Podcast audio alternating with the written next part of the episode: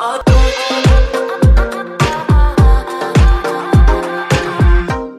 I'm excited about diving into God's Word. How many of you are ready to dive into God's Word today as we continue our series in the life of Joseph? And you can go ahead and find a seat today. And if you have a Bible today, I want to encourage you to grab it.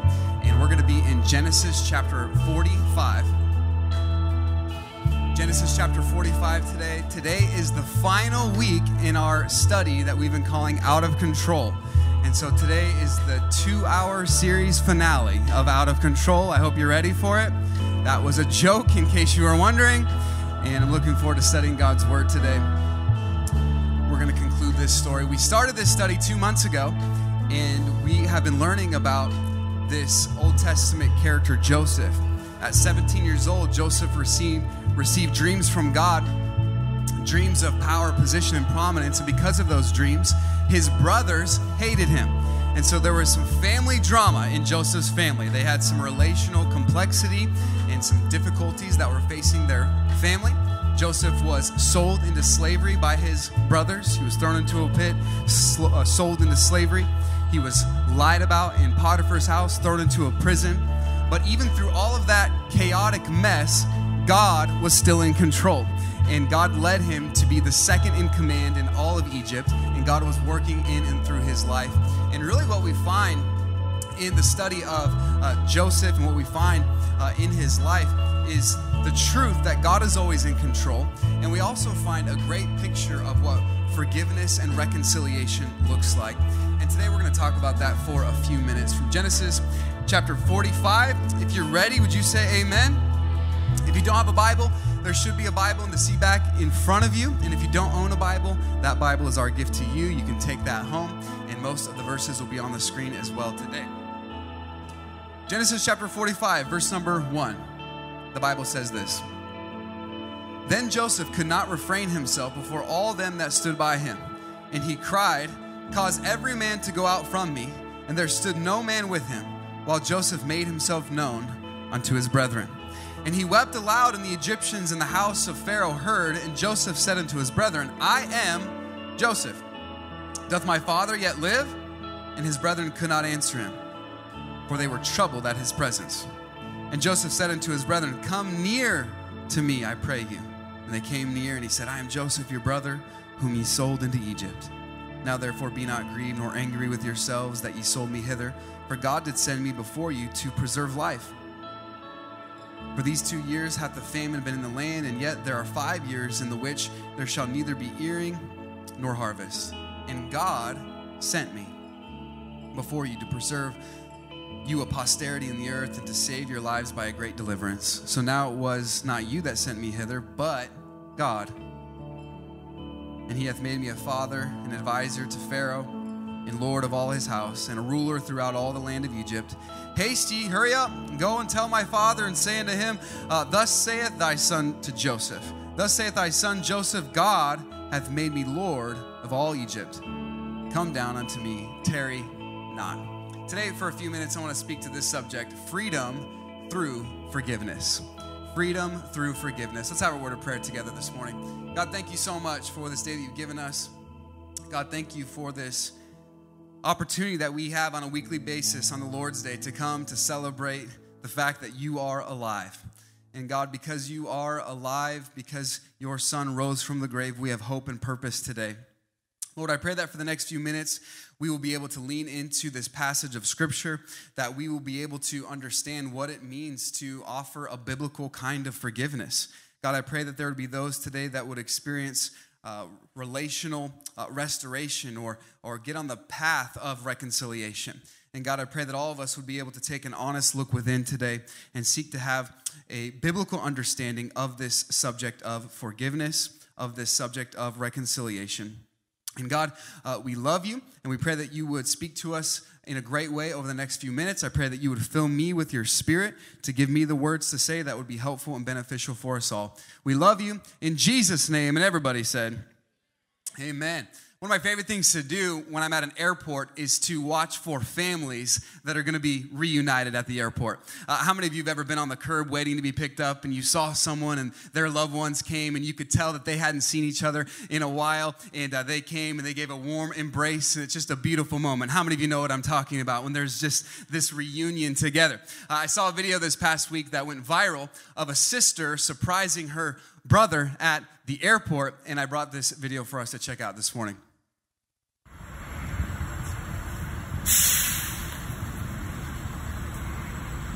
You got a big gift in there. What is this?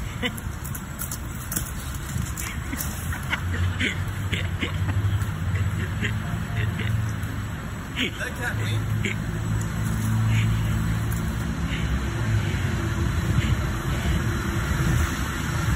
You guys are sick.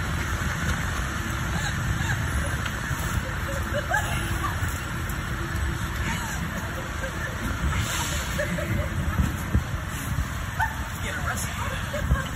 This is like child trafficking. What a beautiful family reunion moment at the airport, right?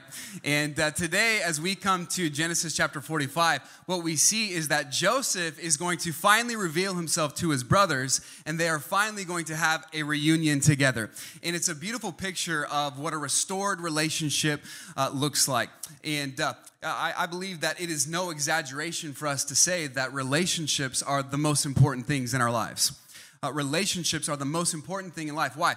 Jesus said to love God with all your heart and soul and to love your neighbor as yourself are the two most important commandments. He boiled down all the law into those two things. What do they have to do with? Relationships. Our vertical relationship with God and our horizontal relationship with other people. And so when you study scripture, you are quick to understand and observe that relationships are vitally important. And yet, even though relationships are vitally important, what we see today in our culture and in the landscape of society is that relationships are becoming more and more superficial, more and more shallow, more and more resentful, more and more hateful. And what we're seeing, uh, especially and tragically amongst followers of Jesus, is a drift from what the Bible has to say about loving relationships and a drift from what it means to be restored and a drift from uh, the idea and biblical principle of forgiveness. According to uh, Fetzer Institute, they did this study not too long ago on the importance of forgiveness, and they determined that 55% of of people in the United States uh, would agree that we need more forgiveness in America. Like, we need more forgiveness. But what was interesting about that study is 60% of those people said that forgiveness is contingent upon the offender initiating the apology. Uh, on the offender saying, Hey, I'm, I'm all about forgiveness. Yeah, we need more forgiveness as long as they're the ones that are going to initiate it, as long as someone else is going to be humble, as long as someone else is going to come and say, I'm sorry first. If they're going to do that, then I'm all about it. And so often in life, when we are offended, when we are dealing with relational struggle, we are quick to point fingers and we are quick to point out all the faults in everyone else, and we are very slow to take a look within. And, and James, the brother of Jesus, he said this in James chapter 4. And uh, in verse number one, he says, From whence come wars and fightings among you? He says, in other words, where are all of these uh, fightings and these uh, human conflicts coming from? What's the source? Have you ever thought about that? Uh, Like, what's really the source of human conflict and relational struggle? Uh, where does it all stem from? Well, he tells us in James 4, he says, Come they not hence even of your lusts? He says, Your lusts, your desires that war in your members. You lust and you desire and you have not, and you kill and desire to have and you cannot obtain. You fight and you war, and yet you have not because you ask not. In other words, this is what James is saying. Hey, instead of being so quick to point and to look out there, how about you take a look within? Now, I'm not saying that we are responsible for everything that happens to us. Uh, there are people that have endured great trial, great suffering, great affliction, not because of their own doing, but because of what someone else has done to them. But what I am saying today is that while we are not responsible for what is done to us, we are responsible for how we respond to what happens to us. And so, what James is saying is hey, uh, when it comes to relational struggle and difficulty, make sure that you are taking a look within. Uh, one psychiatrist and author, Dr. Leon Saul, he said this I believe man's hostility to man is the central problem in human affairs. That it is a disease to be cured and prevented like cancer, TB, or smallpox, and that its cure will result in healthier, better living, not only for society in general, but for each individual in particular. And so, in other words, what this psychiatrist is saying is that man's central problem is man's hostility to man. It is like a disease that needs to be cured. And can I tell you today that there is only one true cure for man's hostility to man, and that is the blood of Jesus Christ, that is the cross of Jesus Jesus Christ. Because of the cross, there can be restoration, there can be reconciliation. Uh, he has made us all of one blood, the Bible tells us. And so the only true cure for relational complexity is the cross.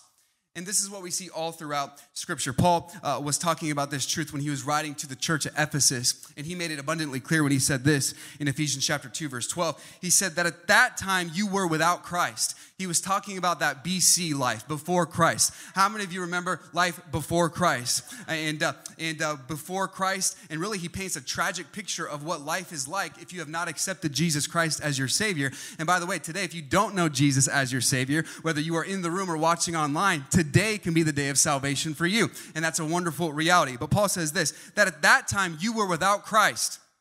He's speaking specifically to the Gentile people. Now, just so that we're all on the same page, the Gentile people were anyone that were not Jewish people. And so there was a great uh, hostility between the Jews and the Gentiles. And he's saying that at one time you were without Christ, being aliens or strangers from the commonwealth of Israel, and the strangers from the covenants of promise, having no hope by the way, without Jesus Christ and the resurrection of Jesus Christ, there is no true, eternal, lasting hope. There can be hope for a little while. We can have some wishful thinking and we can have some positive thinking and we can have some temporary hope. But the only way to have eternal hope is to anchor your hope in the one who is the anchor for our hope, Jesus Christ. And so he says, life without Christ is a bleak picture. You were without hope, you were without God, you were without Christ. But then he says this he goes on, he says, but now. And I love that transition in that verse. But now, he says this in Christ Jesus, you who were sometimes afar off are made nigh. You can come close. How? By the blood of Jesus Christ. For he is our peace, who hath made both one and hath broken down the middle wall of partition between us. What a powerful and beautiful verse. Uh, Paul knew that in the temple there was a literal physical wall that separated the Jews from the Gentiles. There was a wall that said to the Gentiles, You are not allowed to go here, you are not allowed to proceed any further. In fact, there was a Jewish historian named Josephus, a secular historian, and he describes how that at certain intervals in the temple, there were literal signs in Greek and Latin that said, Warning to the Gentiles, do not proceed further lest you die. Do not come over here lest you die. Do not come over here unless you die. And what Paul is saying is that Jesus Christ and the blood of Jesus Christ has broken down that wall. And so today, the answer for racism in our country, in our world, is the blood of Jesus Christ. The answer to relational complexity in our lives today is the blood of Jesus Christ. He has broken down that wall and he has made peace possible. And so often we can think, well, peace is just not possible in this circumstance. And you don't know my story, and I don't. But I know that forgiveness is available for us. And I know that when Jesus was on the cross as the recipient of the worst that humanity has to offer, if anyone knew about being abused, if anyone knew about being hurt, if anyone knew about the bleeding pain of life, it was Jesus. And on the cross, he said, Father, forgive them, for they know not what they do. And so in Jesus Christ, we have the most perfect picture of what forgiveness looks like and why restoration is possible. Now, we come to Genesis chapter 45, and what we're going to see is a beautiful picture of this as well. Uh, Joseph is going to demonstrate for us uh, forgiveness and reconciliation. But I think it's important before we dive into this chapter that we have a little bit of context and understanding because I don't want there to be any uh, confusion today as we go through this passage. Uh, Joseph already knew who his brothers were, he already knew uh, the wrong that they had done, but the brothers, they don't know Joseph. And so you might remember the previous chapters, chapter 42 through 44, Joseph is putting them through a series of tests. Why is Joseph testing them? He is testing them so he can trust them. Because there's a difference between forgiveness and reconciliation. Forgiveness is a decision, but reconciliation sometimes is a process where two can come together. And you have to say and have the ability to say, I can trust you again. And so, by no means am I trivializing this subject of forgiveness today. And by no means am I saying that this is just something that is easy that we can do. I understand the difficulty of a subject like this that we're going to talk about today. And so we have to understand that there was years and so much time where Joseph was processing and see, seeing if he can trust his family again. But by the time we get to Genesis 45, he is able to have a beautiful moment of forgiveness and he is able to demonstrate for us what forgiveness really looks like according to a biblical standard. So, today, as we go through this passage, uh, I hope that we can recognize that uh, this is something that we should aim for and shoot for, that this is what a biblical model of forgiveness looks like. And so, what I'd like to do today is if you're taking notes, we're going to go through this uh, uh, rather rapidly today, but I want to give us six principles in regards to biblical forgiveness. Uh, six principles in regards to genuine forgiveness. Are you ready today? Now, I want to encourage you to have a pen and paper ready or uh, have a phone ready. Try to jot some of these things down. But here's the first principle when it comes to forgiveness. Number one is this genuine forgiveness does not parade the sins of others. Genuine forgiveness does not parade the sins of others. Now, let's pick up the narrative in verse number one. You have a Bible today? You ready? Anybody else ready today with a Bible? All right, at Rocket, we like to keep our Bibles open, right? So we're gonna we're gonna continue to look at these verses. Verse number one. Then Joseph could not refrain himself now, remember, if you've been with us in this study, Joseph was always in control of his emotions, right? He didn't let his emotions get out of control. But here, uh, when he is finally ready to reveal himself to his brothers, he couldn't refrain himself. He became overcome with emotion before all them that stood by him, and he cried. Watch what he says Cause every man to go out from me. And there stood no man with him while Joseph made himself known unto his brethren and he wept aloud, and the Egyptians in the house of Pharaoh heard. And so, what Joseph does right off the bat, he says, All right, clear the room. I want everyone to leave. And he's about to have a private conversation with his brothers. This is not something that he wanted to do publicly, it's something that he wanted to do privately. Now, there was a reason that Joseph did this. Joseph was considered a hero in Egypt. Joseph was the one that interpreted Pharaoh's dreams. He came up with a plan for prosperity to save the food during the famine. And so the Egyptians knew that Joseph was a pretty big deal. Joseph was a hero. They loved Joseph.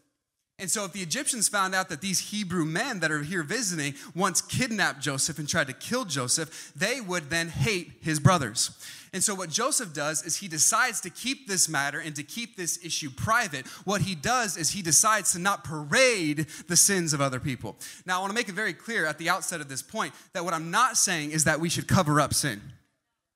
What I'm not saying is that we should sweep sin under the rug and just uh, kind of act like nothing happened. No, as a church, we believe in mandatory reporting laws. We believe in confronting sin, exposing sin so that there can be healing. I'm not talking about covering up sin. What I'm saying is that there ought to be a spirit within us that says, you know what? Even though I've been offended, even though I've been hurt, it is not my heart's desire to parade the sins of other people.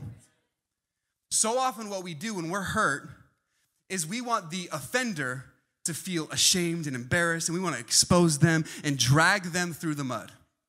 And this is not the heart of true biblical forgiveness. In fact, the Bible says this in 1 Peter 4 8, and above all things, have fervent charity among yourselves, for charity, for love shall cover the multitude of sins. And so here's Joseph protecting his brothers. He's not parading their sins. By the way, aren't you thankful that God did not parade your sins? Aren't you thankful that our sins are as far removed as the east is from the west? The Bible says in Micah chapter 7, verse 19, He will turn again, He will have compassion upon us, He will subdue our iniquities, and thou wilt cast all their sins into the depths of the seas. Anybody thankful today that He threw our sins into the depths of the sea? He nailed them to the cross. And so today, if we're gonna have a posture and a mindset that says, I truly want to forgive, then we're going to have this mindset that says, I'm not going to parade the sins of other people. Here, this is the second thought today. Number two is this genuine forgiveness speaks honestly and openly. A lot of times we struggle to tell the truth and to speak the truth because the truth hurts. And the truth can be awkward, the truth can be clunky at times, the truth can be uncomfortable. But if you are serious about healing and you're serious about forgiveness, then you have to recognize the truth must be spoken. And I want you to see what Joseph does here in verse number three. And Joseph said unto his brethren, I am Joseph. He revealed his identity. Now, it might seem like an oversimplification of the text to tell you that there would be no possible reconciliation if they didn't know that it was Joseph. If there was no revelation of his identity, there would be no reconciliation with the family. And so Joseph had to speak the truth. Now, that would have been a little bit uncomfortable for the brothers to hear. They would have been scared to death. They were scared to death when they found out this is Joseph, the one that 21 years ago we sold into slavery. Now he's standing right here. Uh, they were scared to death. They thought Joseph would seek revenge. So Joseph reveals himself I am Joseph. Doth my father yet live?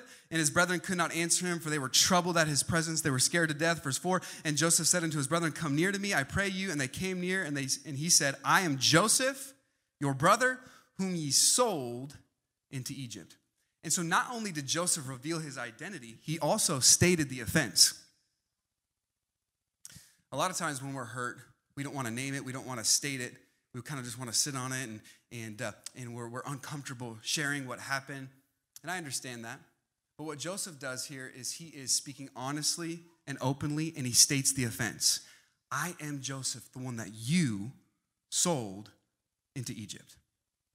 You know, the Bible has an interesting verse in Romans, Romans chapter 12, verse number 18, that says, As much as lies within you, live peaceably with all men. How many of you have ever heard that verse before? As much as lies within you. That's a convicting verse when you think about it.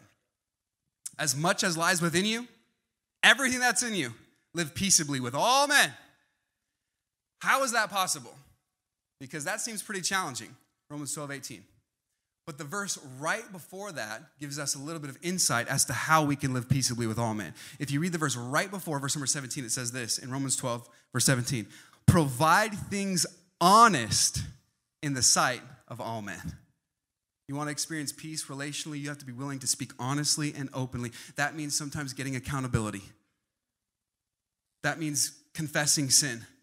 That means getting uncomfortable at times, but we will never be able to experience true and lasting restoration if we are unwilling to speak the truth and to speak the truth in love. And this leads us to our third thought today. Number three is this the third principle that we see in this text regarding forgiveness. Number three, genuine forgiveness desires to set a person at ease. When you truly forgive, it should be the desire of your heart to set the offender at ease. Now, I want to explain what I mean. Notice verse number four. And Joseph said unto his brethren, Come near. The verb there in the Hebrew is nagash. It's, it's more than just spatial proximity, it's talking about an intimate closeness. It's the same verb used to describe a hug or to describe an embrace. And what Joseph is saying to his brothers is, Hey, you don't have to be afraid. Come near, come here, come close. And what he's doing is he's removing the fear from them and that He is setting them at ease. I'm so thankful that that is the same heart as our Heavenly Father. That once we have been saved and experienced the forgiveness of sins, that God does not desire that we would be afraid of Him. So many people think that following Jesus, and so many people think that the will of God is something scary and that God doesn't want us to have any fun and He's just out to get us. But, but no, God wants us to draw near. In Romans, it says that we can call Him Abba. The word means daddy.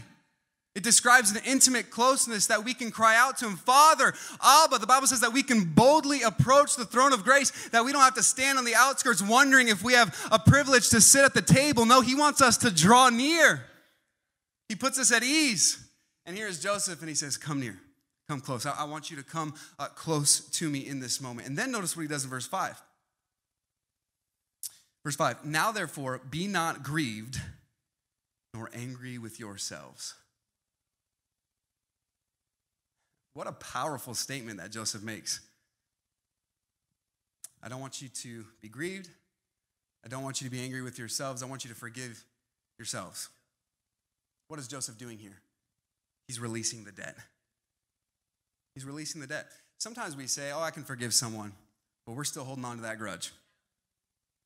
And we want them to squirm a little bit. We want them to feel uncomfortable. We want them to feel uh, anxious when they see us. But true and biblical and lasting forgiveness desires to release the debt. I'm not going to hold it over you. What, what does Joseph do? He says, Come near, come close, and then he releases the debt. What do we do so often when we're hurting?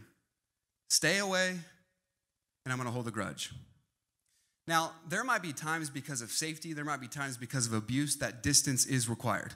The Bible says, as much as lies within you, live peaceably with all men. Sometimes it's not possible. Sometimes you have to create some distance for wisdom and for safety's sake.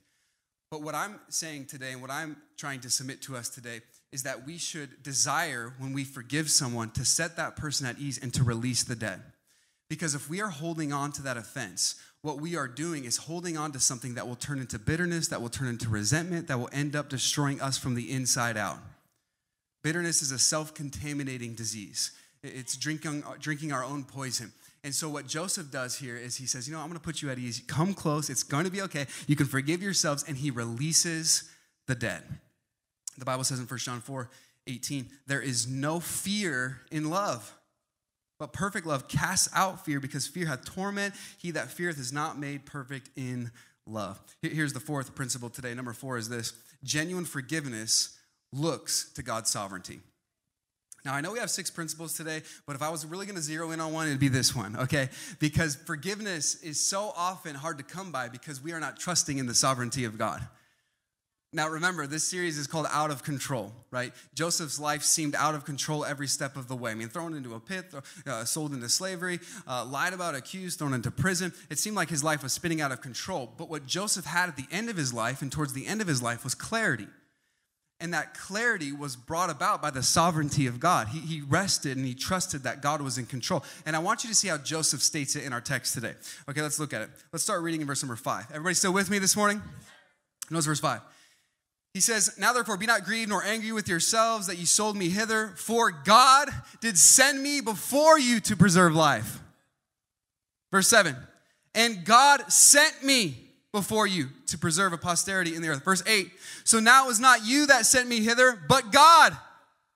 Verse number 9 Haste and go and tell my father and say unto him, Thus saith thy son Joseph, God hath made me Lord of all Egypt. Come down unto me, tarry not. Uh, see, Joseph was looking to God's sovereignty, and that provided him the ability to truly forgive.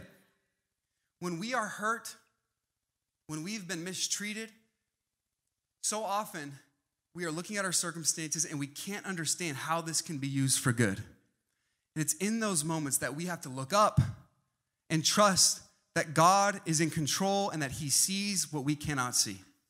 And I love Joseph's perspective here because he's telling his brothers, You sold me, but God sent me. You see the difference? You sold me, but God sent me. And so often we have an I've been sold mindset. I've been hurt, I've been abused, I've been wrong, I've been mistreated, and, uh, and I've been sold, and it's, it's, it's about the offense that's taking place to me. But when we can walk in spiritual maturity, it's not so much I've been sold, it's I've been sent. It's God has sent me through this season of suffering to make me stronger. That God has sent me through this storm to not destroy me, but to develop me. That God has sent me through this season because He loves me. Hey, it hurts and I don't understand it all, but I believe that God has sent me for such a time as this. We can trust that God's in control. I understand that at times that doesn't make sense. I understand that there is deep hurt and deep hurt even in this room. But what I know is Romans 8 28. That God promises to work all things together for good to them that love him and are called according to his purpose. And that God can take a terrible, disastrous situation and he can turn it for good because he is God and he stands outside of time. Remember Habakkuk's complaint in the book of Habakkuk? He was looking around and he was seeing how the enemy was prospering and how God was actually going to use the enemy to judge Israel. And Habakkuk was a prophet in Israel, and he was thinking, This isn't fair. They're worse than we are. And what did Habakkuk do? He pointed his finger at God and said, God, this isn't fair. You're going to use a wicked enemy nation that is worshiping idols to judge and correct your people? That doesn't make any sense. But what brought Habakkuk clarity was he said, But you are an everlasting God. And what brought him clarity was this principle God stands outside of time. And God sees what we don't see, and God knows what we don't know, and his ways are not our ways, and God is working all things together for good. To them that love him are called according to his purpose. What made Joseph able to forgive? Because naturally and humanly speaking, this was impossible. We can't forgive like this. What made him have the ability to forgive? He looked to God's sovereignty. He over and over and over and over again, he told his brothers, God sent me. God did this. I know you meant it for evil. God meant it for good. God did this. He looked to God's sovereignty. This leads us to our fifth thought today. Number five is this genuine forgiveness seeks to extend grace.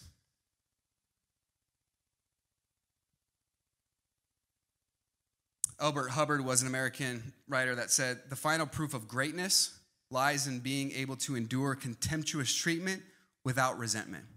And this is a test that Joseph passed with flying colors in these verses today. And I want us to see verse number 10.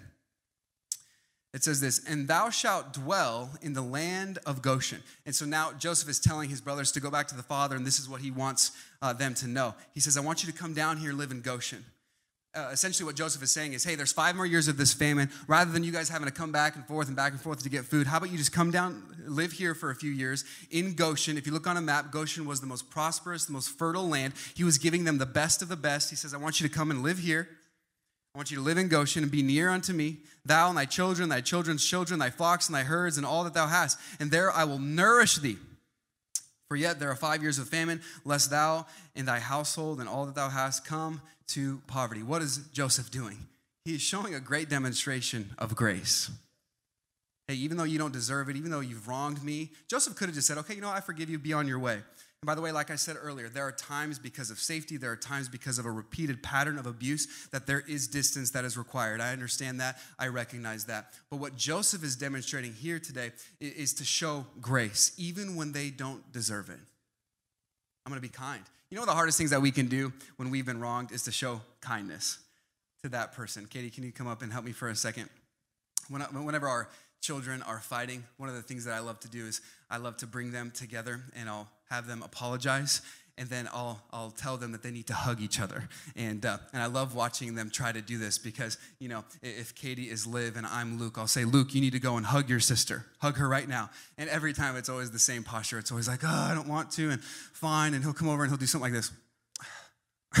and that's his definition of a hug. And I'll say, no, Luke, you need to do a real hug. And then he'll come over and go, fine. And uh, you know, like he just doesn't even want to give a full. And I'll say, Luke, no, you got to fully embrace. And so I'll make him come over, and uh, you can tell it's just like suffering, like torture, having to hug uh, his sister like that. Why? Because when you are offended, when you're bothered, one of the hardest things that you can do is show kindness and show grace. Think, thank you, Katie. Let's give it up for Katie this morning. She's a great hugger. One of the hardest things that you can do when you've been offended or wronged is to show kindness.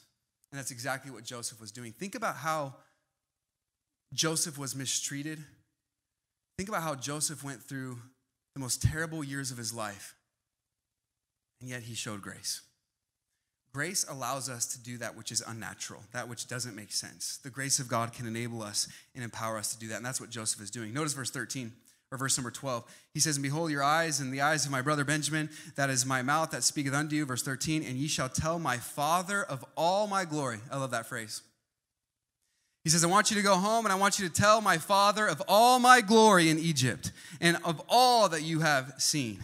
And ye shall haste and bring down my father hither. Uh, J- Joseph tells his brothers, Go home and tell dad of my glory. Tell him that I'm now in a position of power and prominence, and tell him how I have showed you grace, and tell him how I've offered you forgiveness, and tell him how I've provided for you, and how I want to give you sustenance for the way, and I want to give you this good land, and tell of my glory. Can I tell you that that is exactly what the Bible commands us to do with our faith? To go and to tell of the glory of God.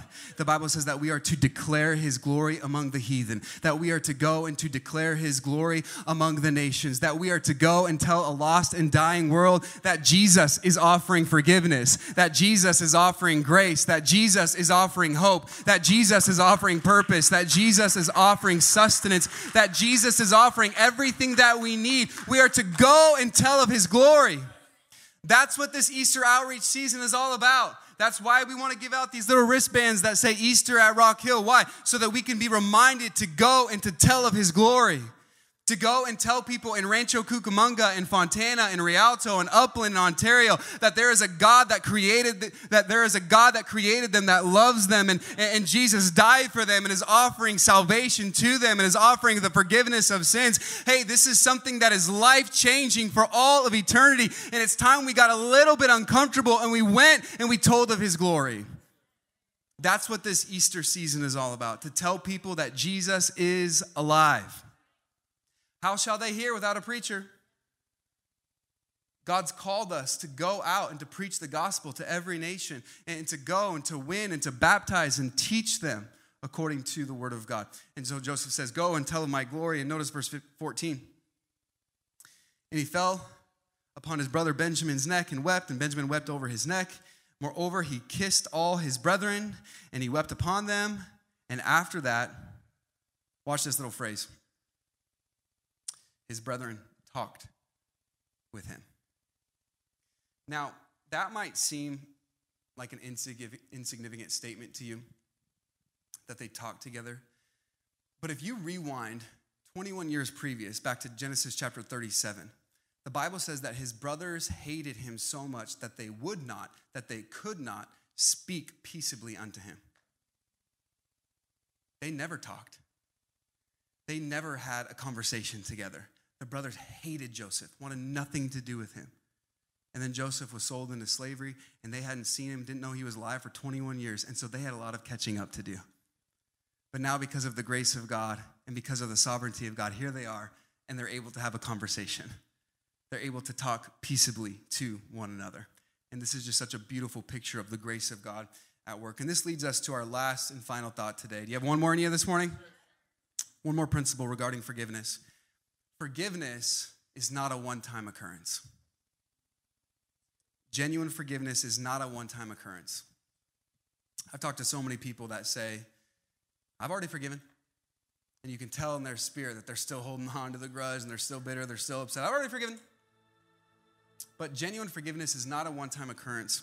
And if you have a Bible today, I want to encourage you to go to Genesis chapter 50, just a few chapters ahead a few years later in the life of Joseph. The verses will be on the screen as well. But Genesis chapter 50.